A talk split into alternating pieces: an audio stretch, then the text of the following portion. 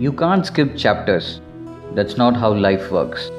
You have to read every line, meet every character. You won't enjoy all of it. Hell, some chapters will make you cry for weeks. You'll read things you don't want to read. You'll have moments when you don't want the pages to end. But you have to keep going. Stories keep the world revolving. Live yours, don't miss out. Wish you a happy new year.